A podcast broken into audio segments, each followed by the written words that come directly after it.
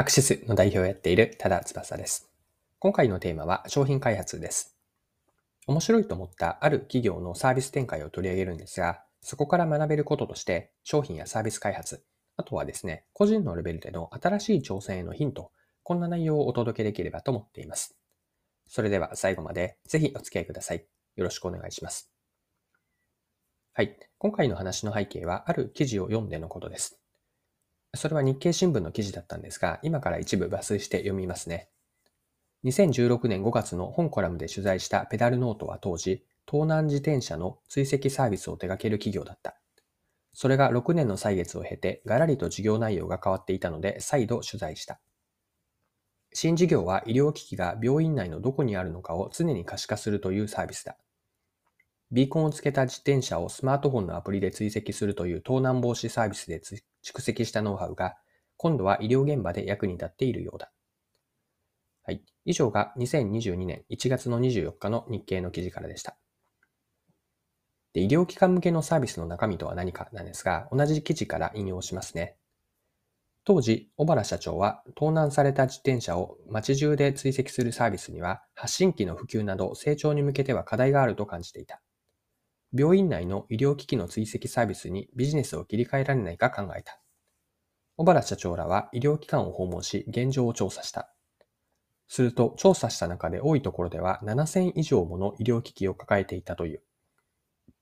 これを臨床工学技師たちがメンテナンスをしているが、毎朝貸し出している機器が病院内のどこにあるか探すところから業務が始まるなど、無駄な時間が多いことに衝撃を受けた。そこで場所が一瞬でわかり、さらにメンテナンスの周期も管理、業務報告も簡素化できるサービスを提供することにした。このサービスはスマホ連携することで使いやすい医療機器の稼働時間などの情報を電子カルテと連携すると診療請求漏れがなくせるといったメリットもあるという。すでに大学の医学部附属病院などの地域の基幹病院で導入されているという。はい。以上が記事からでした。ペダルノートでは盗難自転車を追跡する、発見するという、これは B2C のサービスですが、このサービスは今もやりつつ、ペダルノートの主要サービスは医療機器医療機関向けの医療機器発見サービス、B2B の方なんです。で、ペダルノートのホームページを見ると、ペダルノートが展開している事業サービスは、他にはペットケアサービスがあります。これはペットが迷子になった時に探せるというサービスです。で、ペダルノートの3つの主要サービス、医療機器向けと盗難自転車、ペットは一見するとバラバラなんです。しかし、抽象化して俯瞰していくと共通点があるんですね。対象物が意図せぬ移動をして場所がわからなくなった時の不都合を解決しているわけです。ペダルノートはこれを一言で探さないを当たり前にと、こんな表現をしているんですね。このように関連性がないように一見すると見えても奥にある本質を見出せれば共通点があるんです。はい。では今回のペダルノートの事例から学べることを整理してみましょう。新しい商品やサービスを作るときのヒントがあると思っていて、表面的には新しいことでも表からは見えない奥に既存の商品やサービスとの共通点があると新しい取り組みは展開しやすくなります。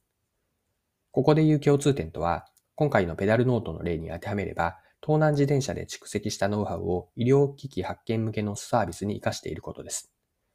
技術と仕組み、運用ノウハウによってすぐに見つからないものを探せるようにしています。B2C から B2B へ対象となるターゲット顧客が変わっても、奥にあるサービスの本質は共通しています。ここから学べるのは、既存の資産とか仕組みを活用していくことの重要性なんです。で、もう一つ学びを付け加えたいと思っていて、それが新しいチャレンジへの応用としてです。これは個人のレベルにも活用できることなんですが、何か新しいことを挑戦する場合に自分が持っている経験とか、専門知識、または人脈などを活かしていくと良いんです。で、こうした自分の資産を活かせるということは、奥には共通点があって、本質レベルでは繋がっているということなんです。具体的な目に見えるレイヤーでは異なっていても、一歩下がってみて、まあ、抽象化して俯瞰できれば、本質理解につながります。で、本質が見出せれば、新しいチャレンジは、新しいチャレンジにはきっと活かせるなというふうに考えました。今回も貴重なお時間を使って最後までお付き合いいただきありがとうございました。これからも配信は続けていくので、次回の配信でまたお会いしましょう。それでは今日も素敵な一日にしていきましょう。